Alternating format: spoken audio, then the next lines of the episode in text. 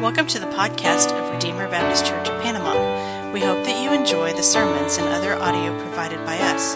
Feel free to share what you find here, and we hope that it will be beneficial to you as you seek to know and follow Christ. Good evening. So, before I get started with the message today, I do want to say thank you because this is my last Sunday here as far as uh, being a college student. Uh, so, thanks to the congregation. Uh, and I know some of you couldn't be here, some of them couldn't be here in attendance tonight. Uh, but just for all they've done for me, uh, Sally, I know you've been here from the start and just always encouraging me and uplifting me throughout uh, Sundays and Wednesdays with the kids, and uh, it's been a lot to me. Also, uh, thanks to Jared and his family. I remember like the first, I think, few weeks I was here, you guys invited me to your house and gave me dinner. You've always supported me. Jared discipled me, growing me as a Christian uh, that stuff will, will last long, long after I leave here. And so I want to say thank you to you guys and all you've, all you've done for me first before I kind of get started tonight. Um, and so this, this message, though, uh, in 2 Peter tonight uh, is really appropriate because it's Peter's last message before he dies. Now, obviously, I'm not dying or anything. I'm just leaving uh, to, to, do the next step of my life. But I think it's appropriate to kind of give you some last words and something that I want to leave you with to encourage you by uh, when I'm not here. Uh, so one thing I see that's a problem during my time at Greenville, I'm about to graduate Greenville University as well, uh, is a lot of people that call themselves Christians don't really know what it means to follow Jesus. They don't really know what it means to be a follower of Jesus. They think that following Jesus means uh, maybe I know who Jesus is, or maybe I went to church every now and then. I went to a church camp back in the day. But they don't want to follow the Bible. They want to live the same sinful lifestyle they've always lived and still call themselves a follower of Jesus. Well, that's a problem because those two don't go together. If you're a true follower of Jesus, that means it's a change of heart. And when you have that change of heart, you change the way you live. It means you try to live for Him in all areas of your life, not just in church, not just in work, or not just in your private life, but you try to live for Jesus in everything you do. Now, you may not be perfect. You may uh, still sin after you accept Jesus as your Savior, but you actively try to live for Him in all you do.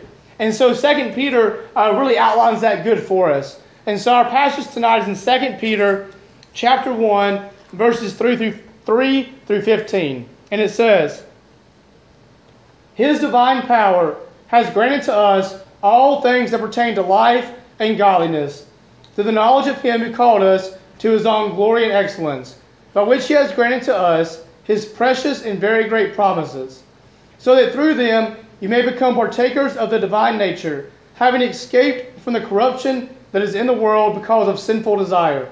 For this very reason, make every effort to supplement your faith with virtue, and virtue with knowledge, and knowledge with self control, and self control with steadfastness, and steadfastness with godliness, and godliness with brotherly affection, and brotherly affection with love. For if these qualities are yours and are increasing, they keep you from being ineffective or unfruitful in the knowledge of our Lord Jesus Christ. For whoever lacks these qualities is so nearsighted that he is blind, having forgotten that he was cleansed from his former sins. Therefore, brothers, be all the more diligent to confirm your calling and election, for if you practice these qualities, you will never fall. For in this way, there will be richly, there will be richly provided for you an entrance into the eternal kingdom of our Lord and Savior, Jesus Christ.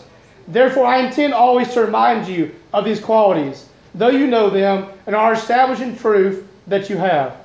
I think it right, as long as I'm in this body, to stir you up by way of reminder. If you would, bow with me and pray. Lord, we ask as we dive into 2 Peter and really dive into your word on what this means tonight. Uh, we ask that my words are not mine, but they're yours, Lord. Did you speak through me tonight?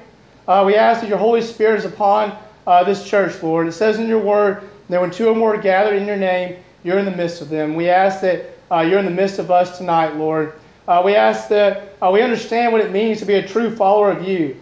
That it's not just knowing who you are, but it's actively trying to follow your word. Teach us what your word says tonight and how we're supposed to live as Christians and be a light into this world, especially during this Advent season. In your name we pray, Lord Jesus Christ. Amen. So, the first part of this passage, if you look into verse 4, it says, By which he had granted to us his precious and very great promises, so that through them you may become partakers of the divine nature, having escaped from the corruption that is in the world because of sinful desire. What that means is that if we're Christians, if we say, I want to follow Jesus, then Jesus gives us these very great and awesome promises. Now, before we get to those promises, it says, in order to follow Jesus, if you're going to say you're a follower of Jesus, that means first that you have escaped the corruption that is in the world because of sinful desire. So, in order to be a Christian, to be a true follower of Jesus, it means you put sinful desire behind you. You put to death your old lifestyle, your sinful desire. So, what is sinful desire? What is that old lifestyle I'm talking about? Well, if you go back into the garden of Adam and Eve, the first humans that were created, when God created them, He put them in the Garden of Eden, which was a perfect place. There was no sin, there was no death, no illness, no pain, no suffering. It was a perfect place to live in. They had all the food they could have ever wanted.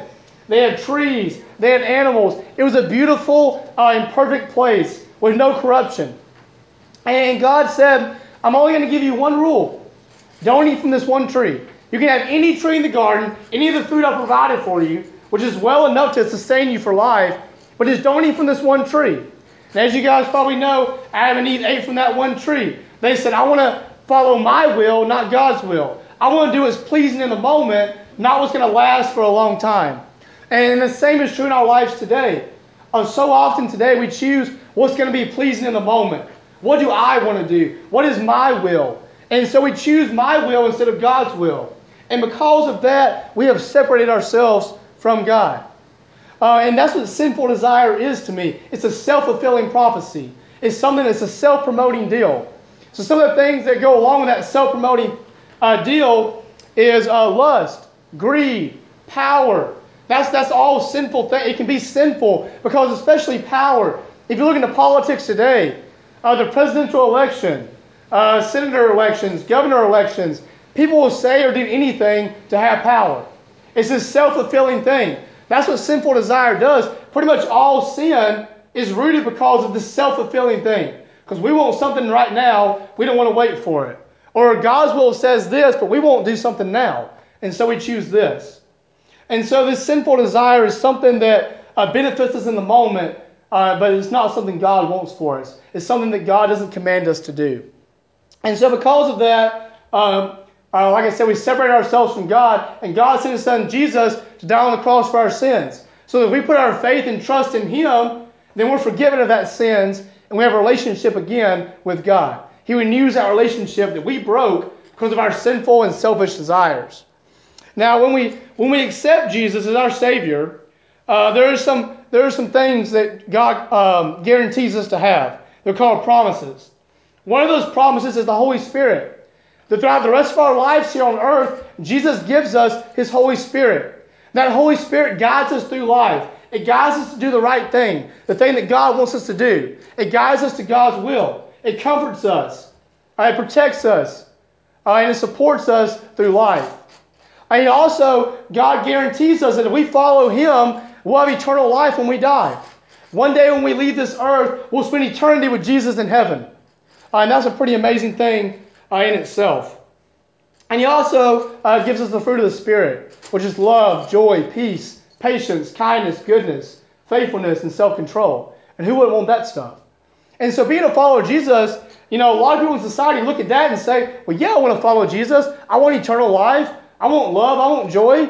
You know, I don't, I don't want to go uh, to hell for my sinful desires, and I, I want to be connected with God again. And that's awesome. But they also don't realize that following Jesus means you follow his lifestyle, you follow his word. And that's what I'm going to focus this message on tonight in 2 Peter. To be a true follower of Jesus, to have that eternal life, to have um, these promises he gives us, it means you're actively trying to follow his word. And this is what it means. If you look into verse 5, it says, For this very reason, make every effort to supplement your faith with virtue, and virtue with knowledge, and knowledge with self control, and self control with steadfastness and steadfastness with godliness, and godliness with brotherly affection, and brotherly affection with love. What this is, it all roots around faith. If you look back in the, the first part of verse 5, it says, Make every effort to supplement your faith with this stuff. So if you have faith in Jesus, if you say, I follow Jesus, I know He died on the cross for my sins, and I want to be connected with God again, I want to follow Him in my life, then these qualities that list below, you'll exhibit in your life. So one way to see a non-Christian from a Christian is, do they exhibit these qualities in their life? Number one is knowledge. Now, what I mean by knowledge is a constant study of God's Word throughout your life. A lot of Christians think that, you know, I've read uh, part of the Scriptures, or maybe I read the Bible once, so I'm good, and never read the Bible again. The Bible is a living Word. That means it applies to every second of your life. And so you might have read a passage 50 times, but then 20 years later, that passage means something different to you right, now, right there in the moment. Because God's Word is living and is constantly speaking to us. So one way to hear from God and to learn from God is to constantly be in His Word. Whether that be a daily devotion you do, or maybe it's just you read a chapter a day in the Word. Um, but constantly being in God's Word is important. One of the reasons it's important is because when your faith is tested, if you're in God's Word, you're likely to respond in the right way. When your faith is tested and you're not constantly in God's Word, you're likely to respond in the wrong way. What do I mean by that? There was a Christian artist I'm not going to name names, but this past week, uh, that probably makes millions of dollars a year uh, selling Christian music. Uh, she's a popular artist out there. And an interviewer asked her, uh, What do you think about homosexuality? What do you think the Bible says about that? And she goes, You know what? I don't really know what the Bible says about that. I, I'm not really sure what God would say about that, but I know I have a lot of homosexual friends, and God loves me and loves them, so I don't really know if it's wrong or not. What that tells me is that She's not really diving into God's Word. She doesn't really know what the Bible says. I mean, if you're a Christian artist and promoting that you're this great Christian figure, but you don't know, you don't even know what sin is from non-sin, that's a problem. That's a huge issue. And so the first thing to really see Christians from non-Christian is, do you have knowledge of God's Word? Are you constantly filling yourself with the Bible and what God's Word says? Because if not, it will show up. It may not show up right now, but it will show up later especially when your faith is tested, like the artist was this week. The, the next one is uh, self control. This is something to me that I see as a problem with a lot of pastors and youth pastors uh, and Christians today. That maybe they struggle with a temptation or a sin, uh, and they don't have self control. They don't know how to avoid that temptation. Uh, and so you see a lot of pastors that get into sexual trouble or they do something on the weekends or something that makes the big news. And uh, and it, gives all of Christianity a bad rep because of that. Uh, the deal is, now I'm going to tell you a real simple advice how to stay away from something, uh, temptation. It, it, say, for instance, that you have trouble being drunk. You know, it, I know it says alcohol is okay in the Bible. It says don't be drunk. So say you have a problem uh, with overconsumption of alcohol. Well, if somebody invites you to a social event or somebody invites you to a work party and you know alcohol is present, then don't put yourself in temptation. Don't put yourself in that situation to fail. Don't set yourself up to fail in life. Go to things and go to events that you know you're not going to have that temptation. Uh, and so, what I mean by that is if you have to go to that event, then maybe bring a partner alongside you. Bring an accountability partner. Somebody that's not going to let you fall into that sin. Somebody that when you maybe when you start drinking or something says, "Hey Bradley, that, uh, you said you weren't going to do that." Or hey Bradley, you know if you start doing that, you're likely to get to get drunk. You're not going to be able to stop. So why don't you why don't you stop now? Something something like that. Bring an accountability partner alongside you. And that goes to any temptation or any struggle that we may have in life. If we want to have good self-control, uh, have other believers. Maybe it's a family member, maybe it's a friend. Come alongside you uh, and constantly keep you accountable. Check up on you. Make sure you're living the right way. Make sure you're staying away uh, from that temptation and that sin. Because the longer you sit in temptation, the longer you put yourself in front of something, no matter how strong you may think you are, you're likely to fall because the more you're around temptation, that temptation starts growing and it gets bigger and bigger and bigger. And then no matter how strong you are, that uh, human nature is going to pull you toward that sin. Uh, and so don't put yourself in, in sinful uh, places. Don't put yourself in that temptation. Uh, the next one, and to me is maybe the hardest one out of all of these, besides love, is steadfastness, which can also be translated as patience. It is hard to have patience in today's society. Uh, and today's society is all about, you know, I want it now. If I want something, it needs to be here in the next day or two. You know, we have one day shipping, overnight shipping, because if I want something, I want it now. And one thing I had to learn this past year with patience was during football. Uh, and and because my senior season was this past year, it ended a few weeks ago. And going into my senior season, I had started in field goal for the last two and a half years. And so I, I kind of thought that, hey, I'd start in field goal again this year, and I'd, I'd have a really good season athletically. Uh, and so I went into my senior season, uh, and they brought in a freshman kicker that was a very, very good kicker. Uh, he's a nice guy, too. And we competed all throughout camp. Uh, and about, I think it was the last day of camp, he actually beat me out for the position. So that made my senior season, there was going to be a freshman that started over me. Uh, and so I was really disappointed, like, God, this is not how I want my season to go. And again, it's not how I want my season to go. Because I wanted to be, I want to have a good season athletically and, and end on a good note and say, okay, that's, that's it for me. But I trusted in God and said, well, God, if there's something bigger here, uh, show me that. Uh, God, show me what you want me to, to get out of this season. And I realized quickly that God wanted me to build relationships with the players on the team. He, he didn't put me there necessarily for athletic purposes. He put me there to grow with relationships with those on the team. So a lot of the guys on the team um, this year, I built better relationships with than I had the previous three years. I took guys fishing on weekends. I would take guys um, uh, to out to eat for dinner. They would hang out in my dorm room. And, and, after some weeks went by, they started asking me questions about uh, the Bible, spiritual questions. So I got to disciple them. I got to tell them about my faith. They would open up to me about struggles they had back home, and a lot of them came from very, very rough home lives. And they would say, I don't, I don't know what God would say about this. I don't know what to do about this. And I was able to talk to them about that.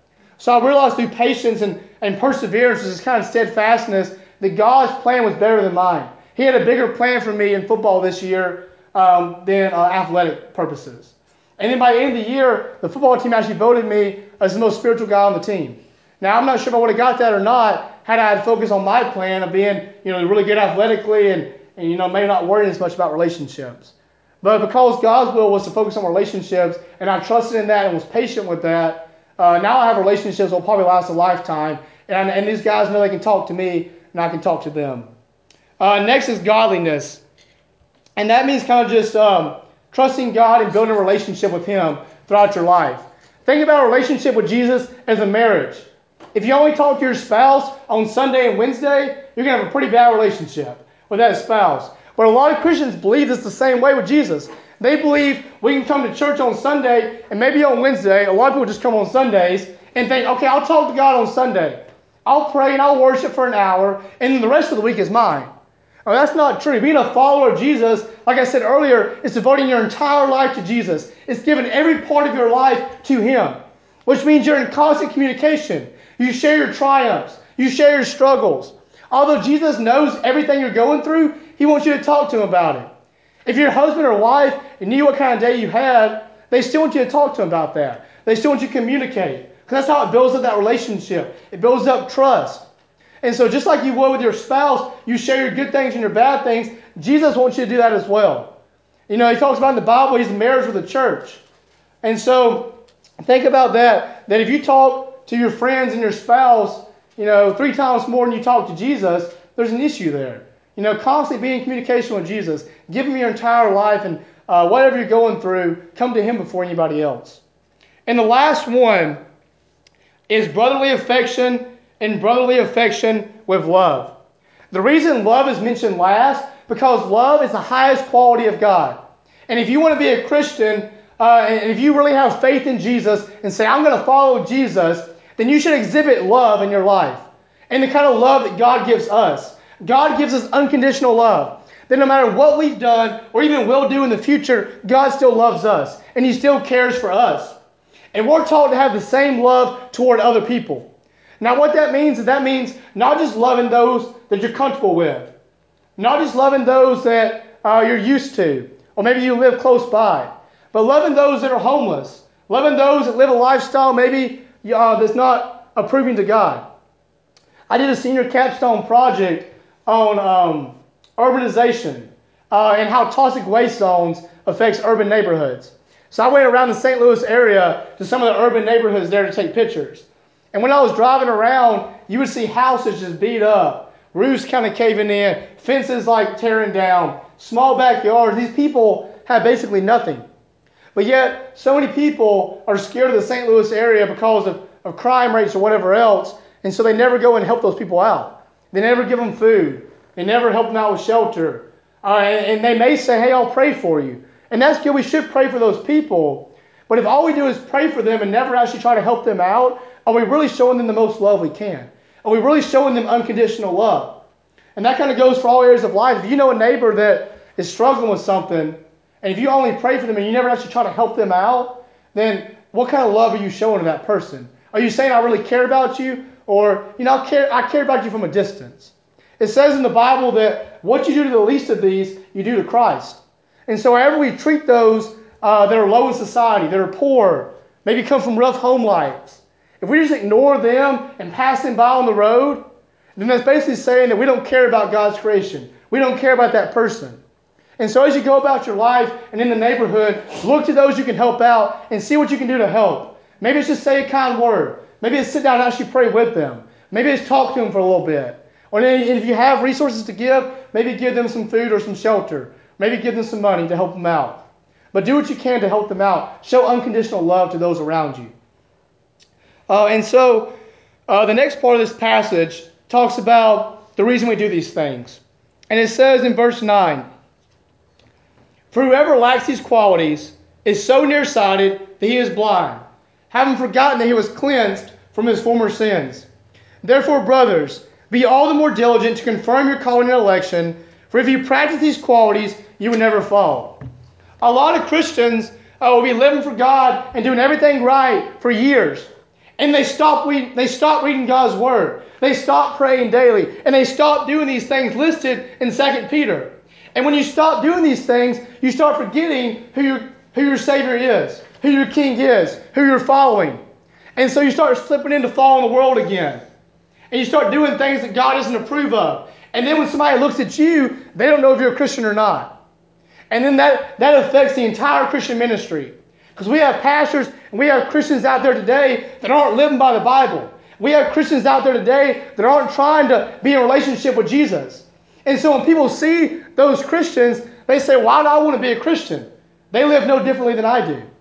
So as Christians, we have to live set apart from the world. That means we don't follow the world, we follow Jesus. And when we live by these qualities listen, listed in 2 Peter, that is how we truly uh, follow Jesus. And when we follow Jesus, we're a light into the world, this dark out there.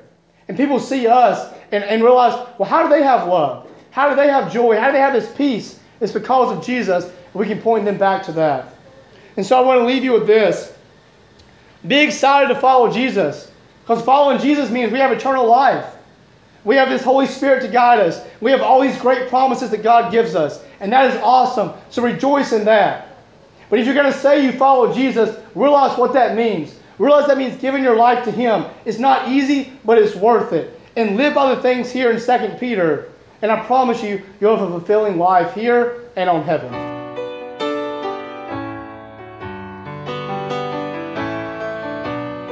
Thank you for listening to this message from Redeemer Baptist Church in Panama For more information, please visit us at RedeemerBaptistPanama.com or you can like us on Facebook.